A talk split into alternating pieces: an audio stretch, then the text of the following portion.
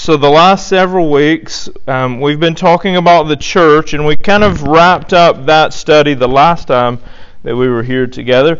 Um, but today, I want us to kind of step into not a completely separate study or consideration, but kind of a more focused look than what we've been looking at as of as of late.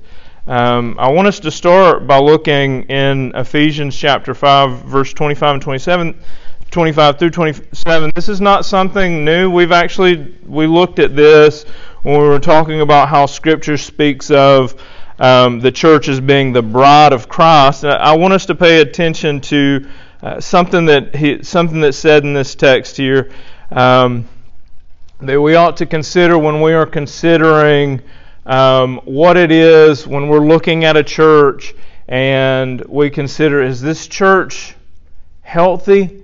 Um, uh, some things that we should consider as we think about this, like, should we expect that the church is perfect? No. no right? Um, there's not been a church that has existed from the time of the apostles to today that in every aspect that we're going to mention today finds themselves um, perfect and without need for growth. So what we're not talking about when we talking about when we are talking about a healthy church is a perfect church. Right? There you will you will not find one. If you move from Carmel to another to another body of believers, um, expecting that it will be perfect there. What you will find is perhaps there are areas that they are stronger in than we are here. Perhaps there are areas we need to be working on here that another church is better at. Right? That's that's a real possibility. But what you're going to find when you go to another place and, and you uh, embed yourself in that body of believers is that every church is in need of growing. Even healthy churches, right? Even healthy churches are in need of spiritual growth and edification. The, the reality is, is what we're going to read here is something that Christ is doing, um, that he's been doing, and that he himself ultimately um, is the one who uh, finishes and perfects this work. So as we kind of uh, dig into this this morning, that's what I want us to consider, and this is kind of why I wanted to circle back around to Ephesians chapter 5, looking at verse 25 through 27. So, verse 25 Husbands, love your wives as Christ loved the church and gave himself up for her, that he might sanctify her, having cleansed her by the washing of water with the word, so that he might present the church to himself in splendor without spot or wrinkle or any such thing, that she might be holy and without blemish. So, the first thing that I want us to consider when we consider what it means to be a healthy church this morning is I want us to consider where it is as believers and as groups of believers that we find ourselves standing currently. Okay? So just as individually, just as an individual, you find yourself standing before a holy God, if you were a believer, perfect and complete in the work of Christ, you stand in his completed work, though there's work that needs to be done in you. Likewise, we as a body of believers, as His bride, stand in that same reality where there's stuff that needs to be worked out in us today, but we are His bride. And He sees us in the work that He's doing in us. And He is perfect and complete. And He will perfectly complete the work that He's doing in us. So, a couple of things. Um, one, like, I want us to think about, even as, as we consider um, the church itself, when we consider, are we healthy, our eyes had better not divert from Christ in all of our considerations here. Because if we, if, if we think in any way that we are going to grow more healthy, more vibrant, more like close and, and holy to, to God as a body of believers, if any of those ideas that we would raise um, don't point each and every individual in the church directly to Christ, then we'd better be very wary of those things, right? So that He might sanctify her, verse 26, that who might sanctify her? Who's working to sanctify the church? This is Christ. And how did he do this? If we look back at the end of verse 25, he gave himself up for her. Christ gave himself up for us as the bride, um, and he's cleansed us by the washing of water, or he's, he, he's cleansed us. So speaking past tense here, um, but we ultimately see how he's doing this throughout time, and he's doing this by the washing of water with the Word. So, how is it? What should be first and foremost on our minds as a church when we consider are we healthy and vibrant? Are we, are we working in that direction? Are we striving towards perfection, knowing that only Christ can work that perfection in us? The way that we do that is we consider first where does the Word fit? Where does God's Word itself fit amongst us as believers, right? Because it is by the Word that we will find ourselves washed, right? So ultimately, um, one of the things that we're going to see when we start considering what a healthy church looks like, um, we're going to start by considering um, its position biblically. Like, does it cherish the doctrine that is found in the Word of God? Right? Does it consider with high esteem God's Word above every other thing? That's, that's going to be something that we see first because ultimately what we, what we see in Scripture is that you are made more holy by the Holy Spirit working in you, and the Holy Spirit works in you first and foremost through the Word of God. That is how you hear from Him. That is how you hear from Him. You pray, and your prayers are going to be effective if and only if you're praying in accordance with the Word. If you pray for riches, and riches,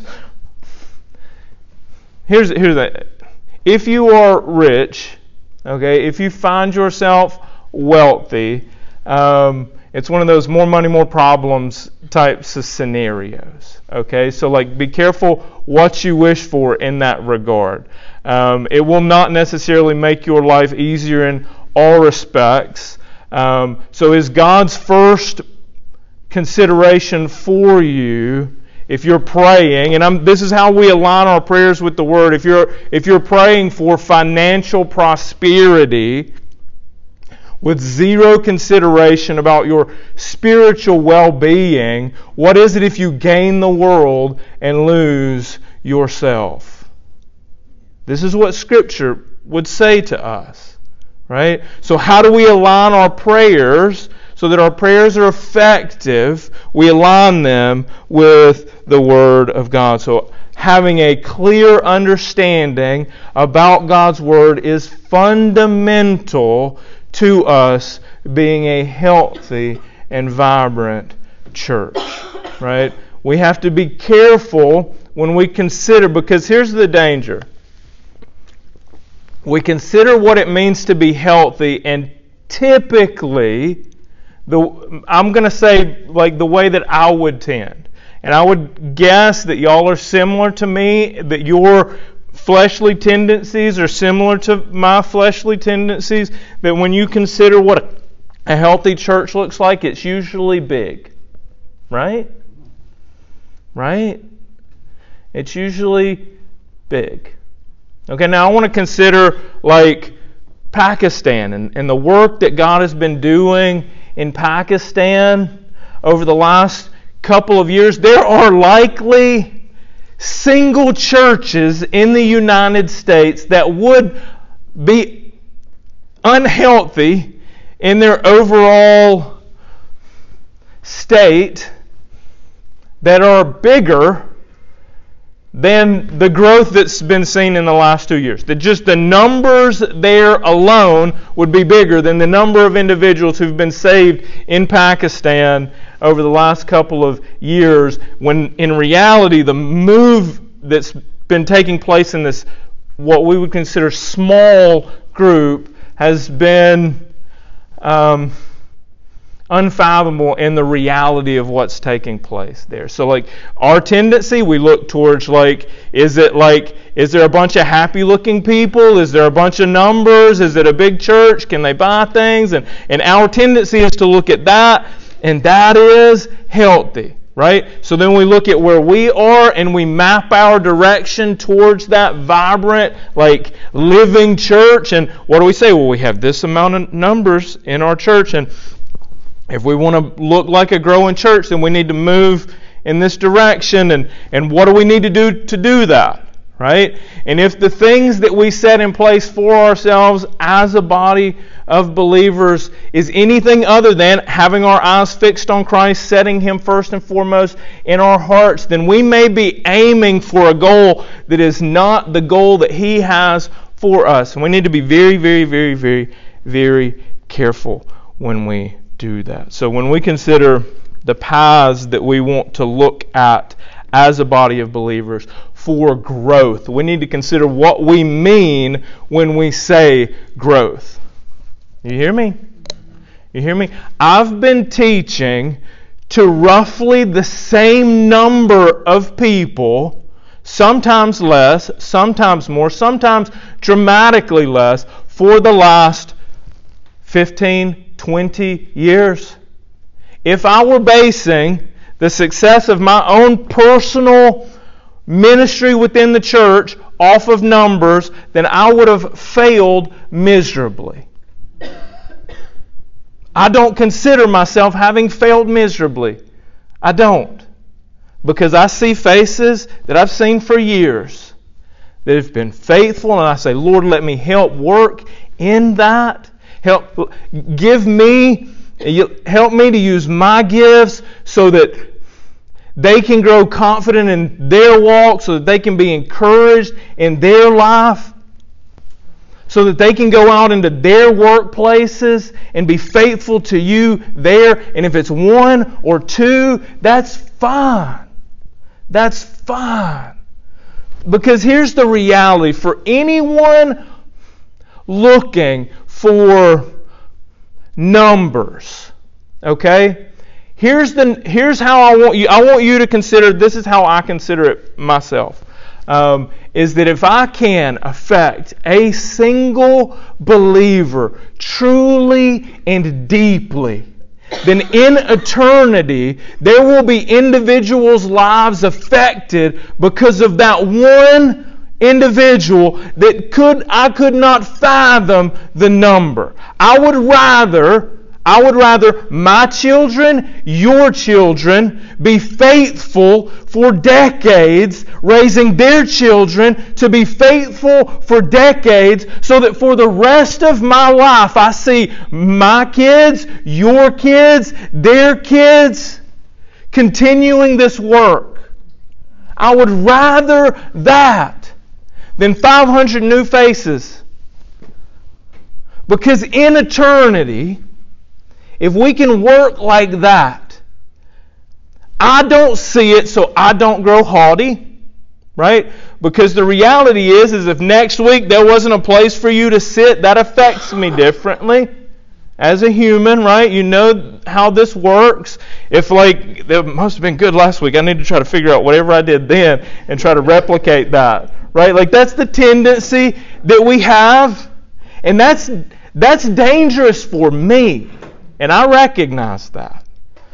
We tend to not recognize that. So so when we say like, man, if we could get 5,000, I can't know 5,000 people. it's it takes a lot of energy for me to know people right? So like 5,000, that's a number that like it would sound good on paper, but the ability for me to affect them genuinely, personally for long periods of time would be diminished by the sheer dividing of energy amongst them, right?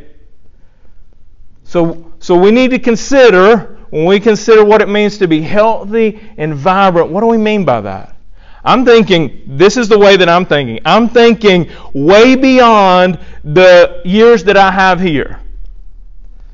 And I'm saying you add up any like momentary moment of like we made this thing look really good so a lot of people came for a moment and then give it a decade till the numbers fall down and it looks like a normal everyday place or they split because of strife because the doctrine of God like the doctrine of scripture was not poured into them and what you can see is that this these in, these inflations that tend to be with the way that we look at health and growth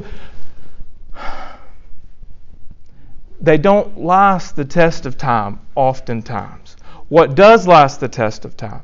What has brought the gospel to you and I, truly, truly, is not like moments of explosive growth, but faithful consistency to God's call on our lives from generation to generation to generation, most of whom you don't know their name.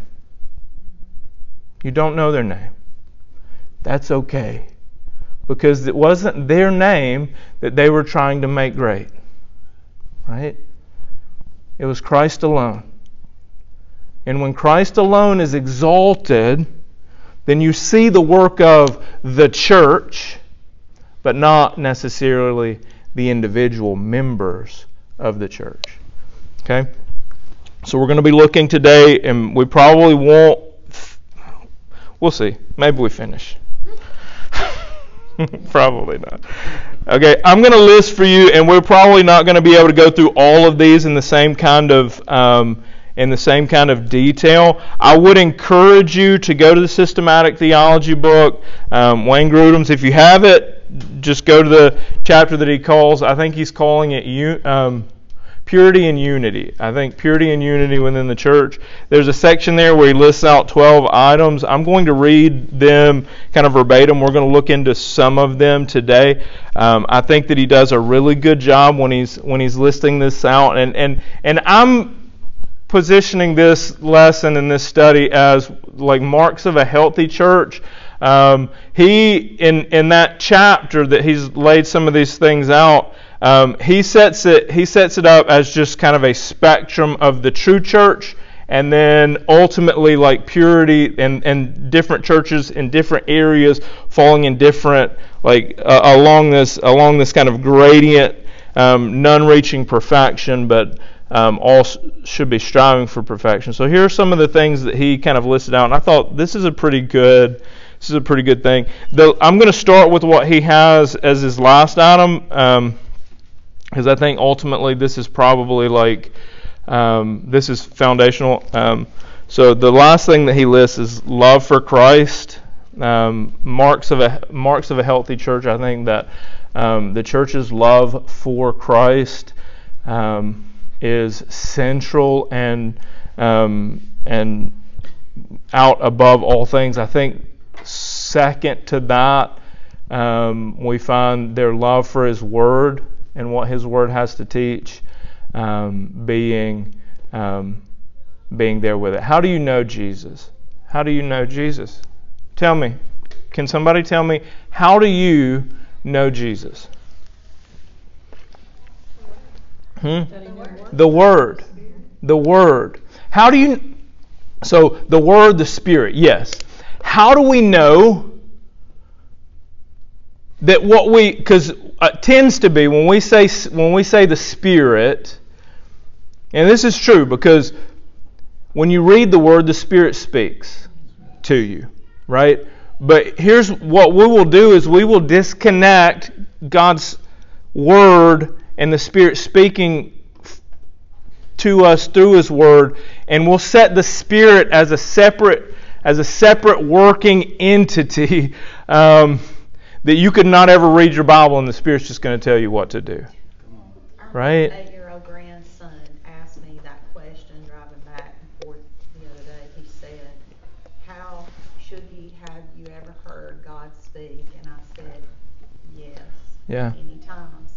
And I, he said, "How do you know it's God?" And I said, first of all, you need to read God's word and the Holy Spirit will enlighten you to what the word means, but also He will remind you. Yeah. As He says will. I said, you know, and I gave an example of when I heard God just speak to me His promises.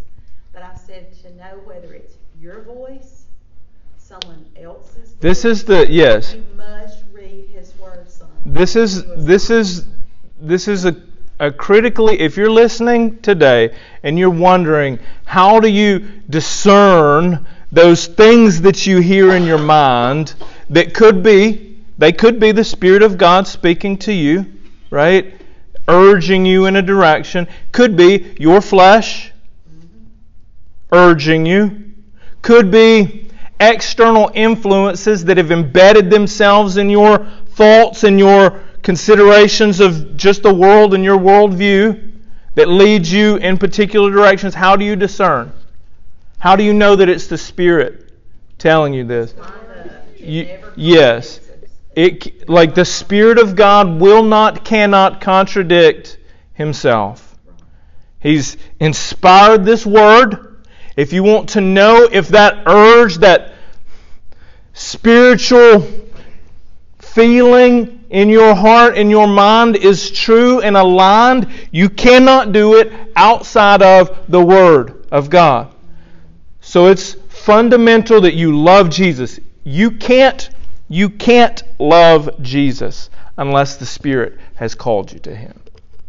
You can't.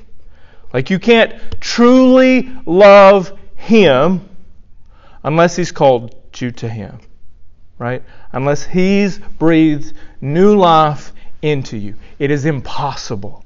Scripture would tell us that no one seeks after God that no one it's it is absolute foolishness to consider that someone came back from the dead when people don't not like this not like what we claim right we're not talking about like your heart stopped for a moment and before your cells all died they got you back we're not t- talking about momentary resuscitation for which you'll find yourselves dying again but we're talking about a man who died because he claimed to be God and then came back and has not died since.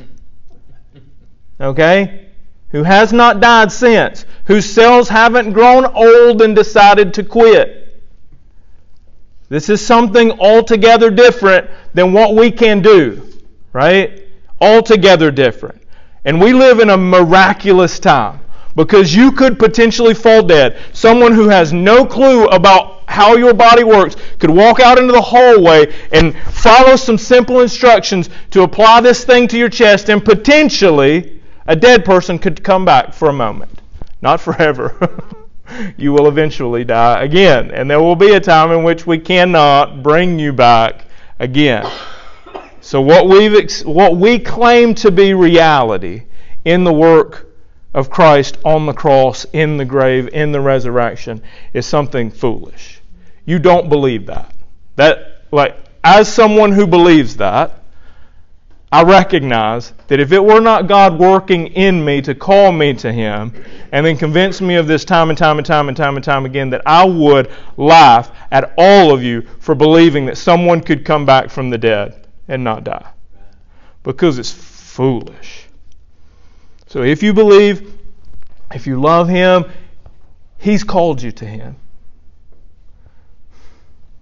Do you love Him? Do you cherish Him? Could you love Him more? Could you cherish Him more? Could you be more faithful? How do you learn to do these things? In His Word. In His Word. Let's go to, um, and knowing that. Here's, so before we leave from Ephesians chapter 5, this is the reality that I want us to, to get. And I'm going to hammer this home again and again and again and again. The success of this work is not you dependent. Right? It does not depend first and foremost on you.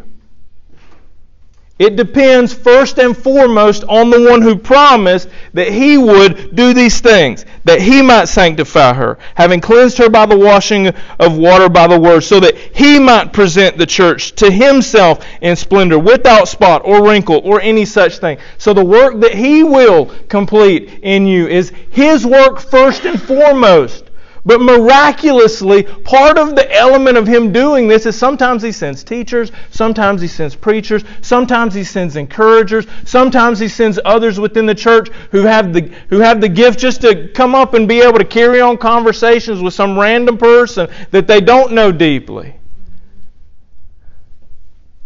He's working in you, for you, for his bride, the collective, the church and he will not fail in doing this. So here um, we're going to go next. If you want to go ahead and turn with me uh, to Colossians, we're going to be looking at Colossians chapter one. Uh, we'll, we'll look at verse 28 and 29. So go ahead, if you will, and and get get there. Um, before I do that, I keep saying that I'm going to read this list that uh, is in this, and I've failed to do that three or four times at this point. Um, so I'm going to go ahead and I'm going to go ahead and do that. So here are some here are some um, things that Grudem has listed out here. I think this is a pretty good list um, that you could look at and you could say this is not all inclusive by any means, but it's a it's a pretty good starting point for if you're wanting to consider what a healthy um, healthy church looks like, there are going to be elements of this that are found uh, throughout. So, one, uh, biblical doctrine is going to be set uh, in high esteem. It's going to be kept in high regard. Like loving God's word is going to be there. They're going to have a love for Christ that is um, otherworldly. Um, they're going to have the proper use of sacraments. So, like the Lord's Supper, an example of this. Um, so like as we consider ourselves as a church, how do we place how do we place that? Um, we put like Christmas, for example, like we do a lot of stuff for Christmas. Um, and Christmas and the celebration of Christmas is not one of those sacraments. Um, so, like considering like the Lord's Supper, for example, and and um, do we do it often enough? Do we do it when we do it and and esteem it high enough? Um, so that's another thing.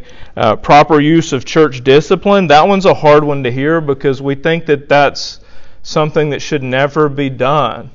Um, but we're gonna we're gonna see today that um, church discipline was something that was like the the apostles um, considered to be very important for kind of the life of a church. So uh, the another thing, genuine worship. Do we worship God?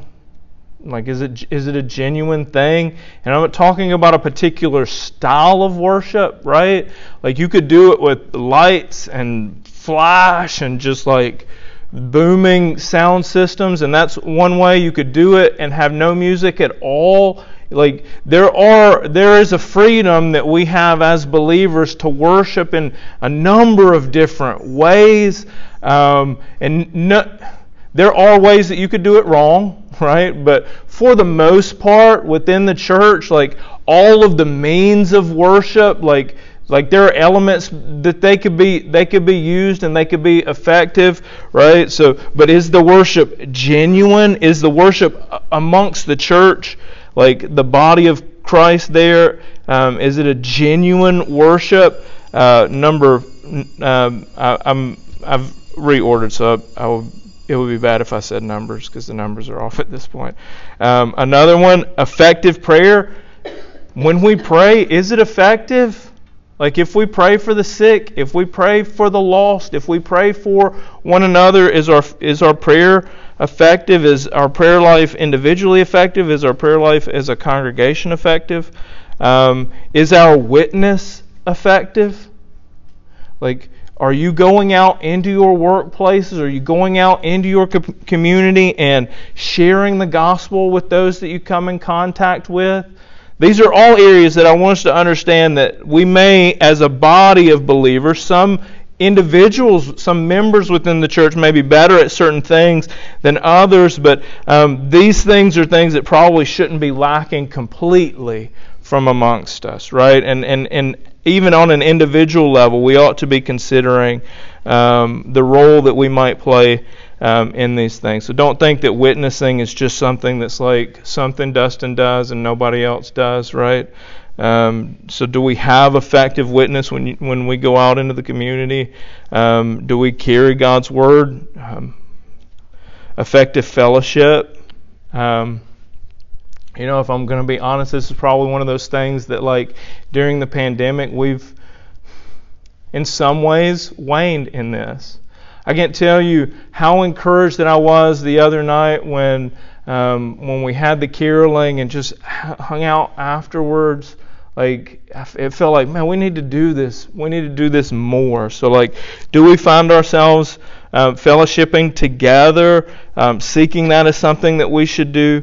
Um, another another thing listed is biblical church government. Like, is the church structured and organized in a way that aligns with Scripture? Um, is there spiritual power in ministry? Is another is another um, consideration when we consider like um, the the various ministries that we choose to embark on.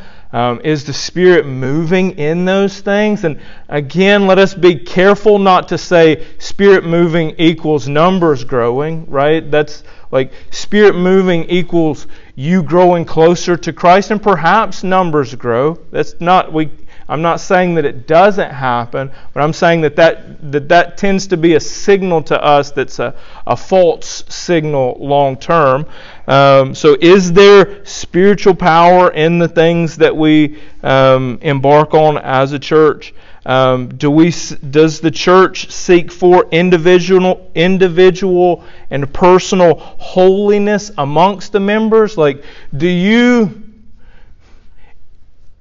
if you found out that I was living a life of blatant and open sin, would you expect more from me?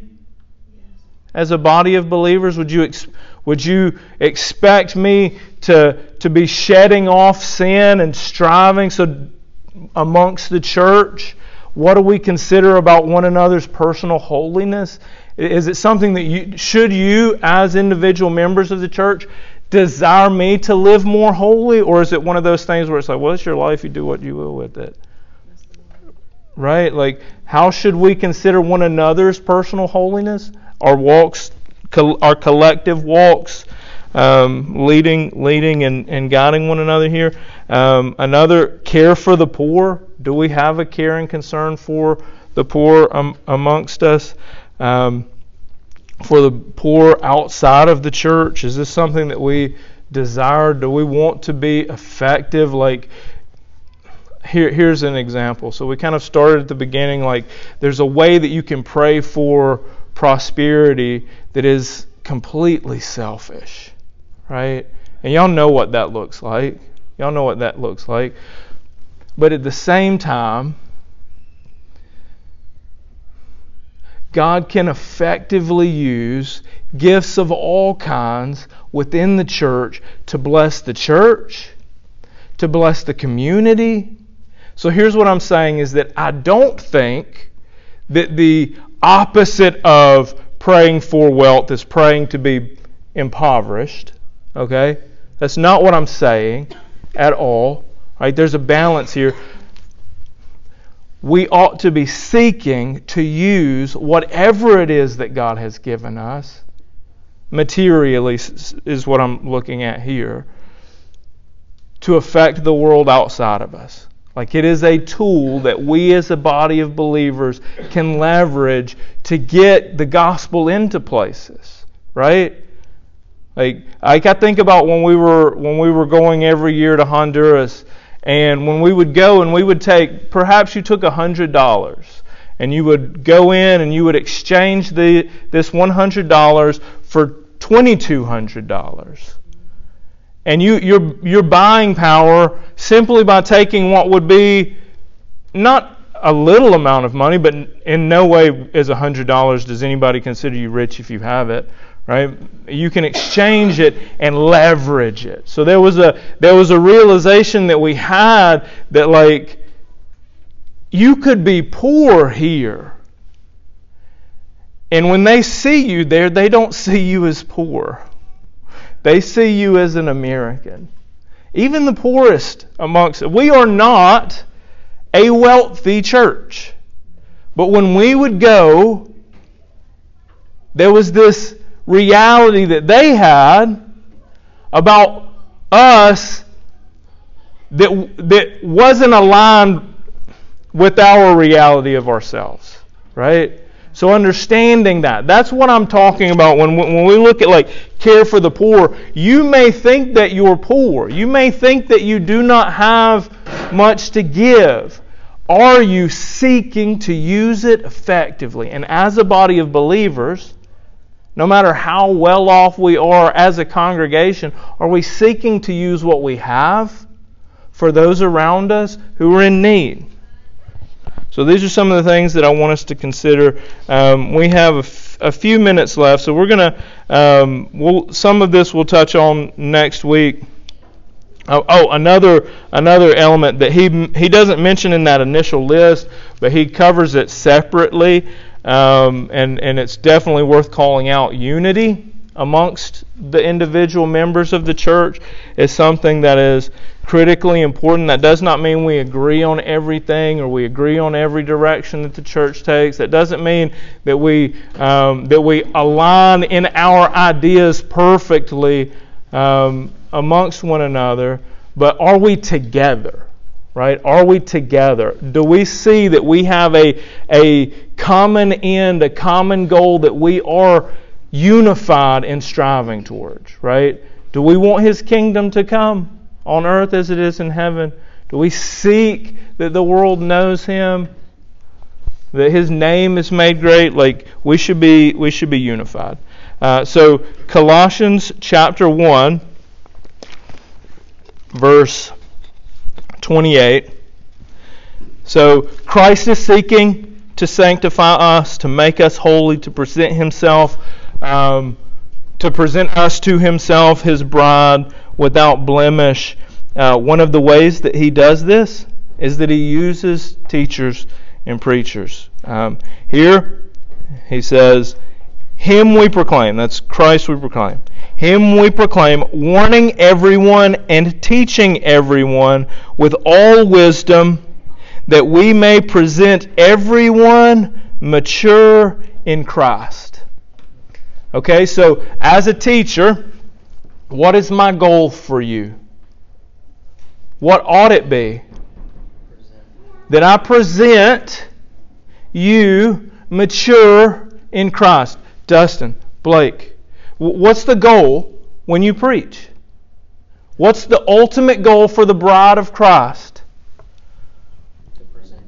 That you present them mature. So, Dustin, is it acceptable in your mind is it acceptable that we, as a body of believers, remain immature?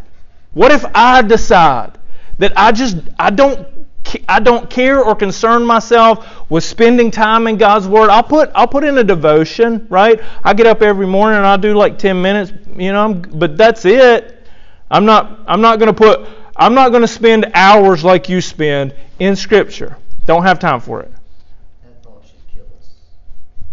Should. And the, that next verse, he told struggles with all his energy. Listen. God powerfully works. Listen. This is listen. Uh, read that next one. This is there's there's uh, there, I, I I selected this one particularly for this for this reason. One, there ought to be in a healthy church the the laborers of this church laboring to present each and every one mature before Christ. There may be areas that I'm more mature than you. There may be areas that you're more mature than me. This is not a one way thing, right? We labor together.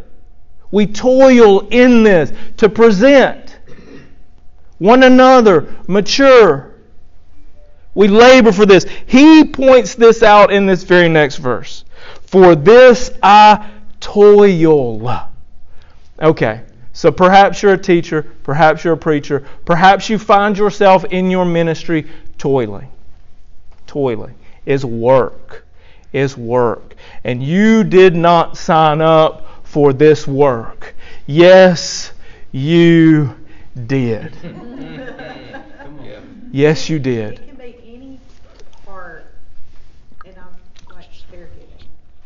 Yes.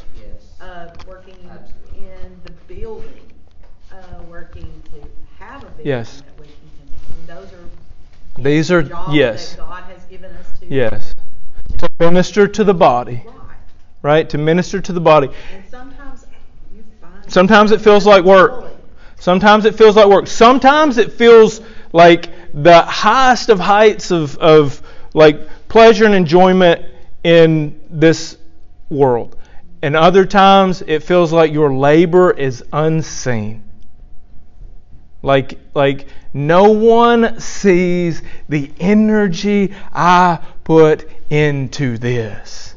Know this, know this without question. You're not the only one. You will not be the last one.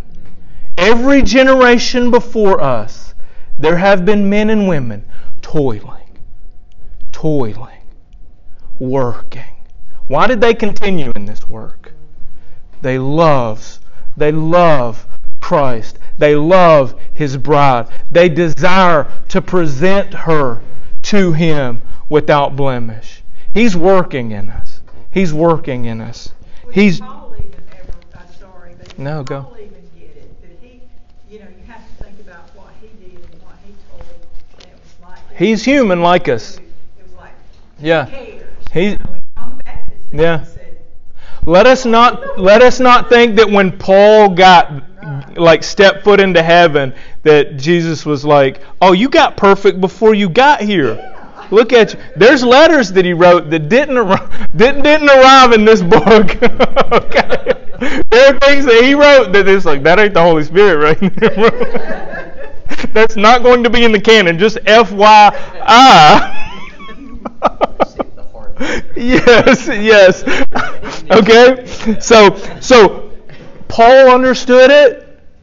You if you if you if you live amongst the bride of Christ long enough will understand the toil of working for the holiness of the church.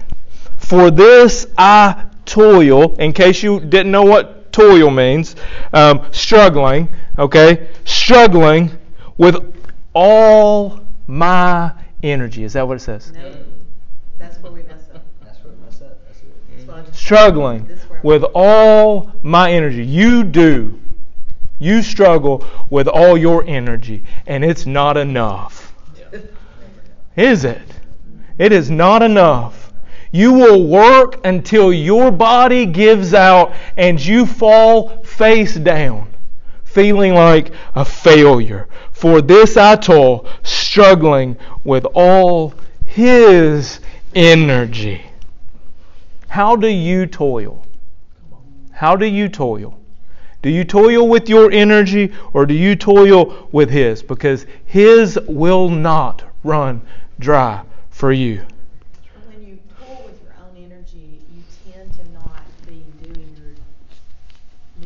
When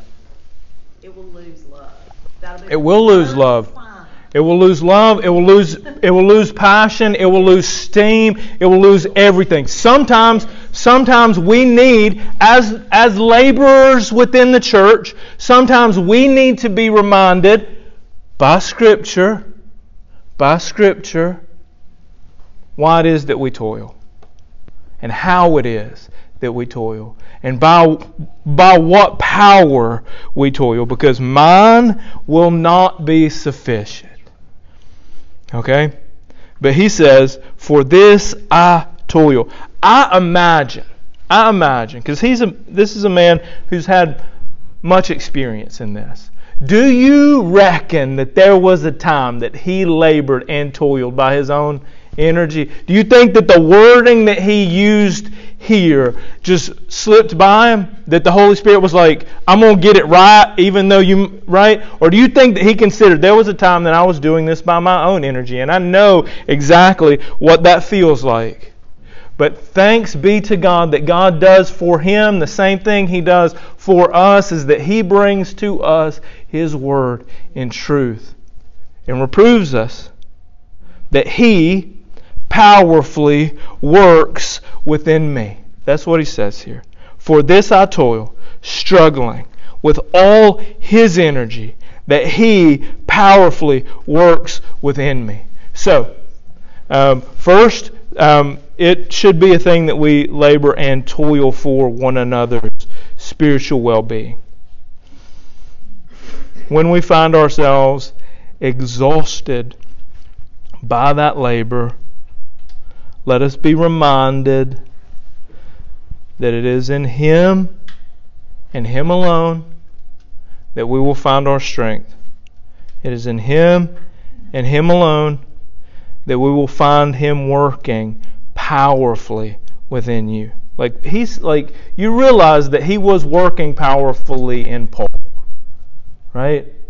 You realize that this can be said of you. He works powerfully within you. He does. And this is how prayer can be effective. This is how witness can be effective. This is how fellowship with one another can be effective. Is He working within us? Is He working within us? Is He working within you um, as you minister to this uh, local body of believers here? Um, I pray that He's working within me. I consider it. I can. I consider it. Like, do I stand up here by my own? Right? Because I can work hard, guys. I can. like, I can I can get on a grind like you don't even know. And I can end up at the end of me if I'm not careful. Let us find ourselves laboring for Him and Him laboring within us until He calls us home. We'll pick up there next week.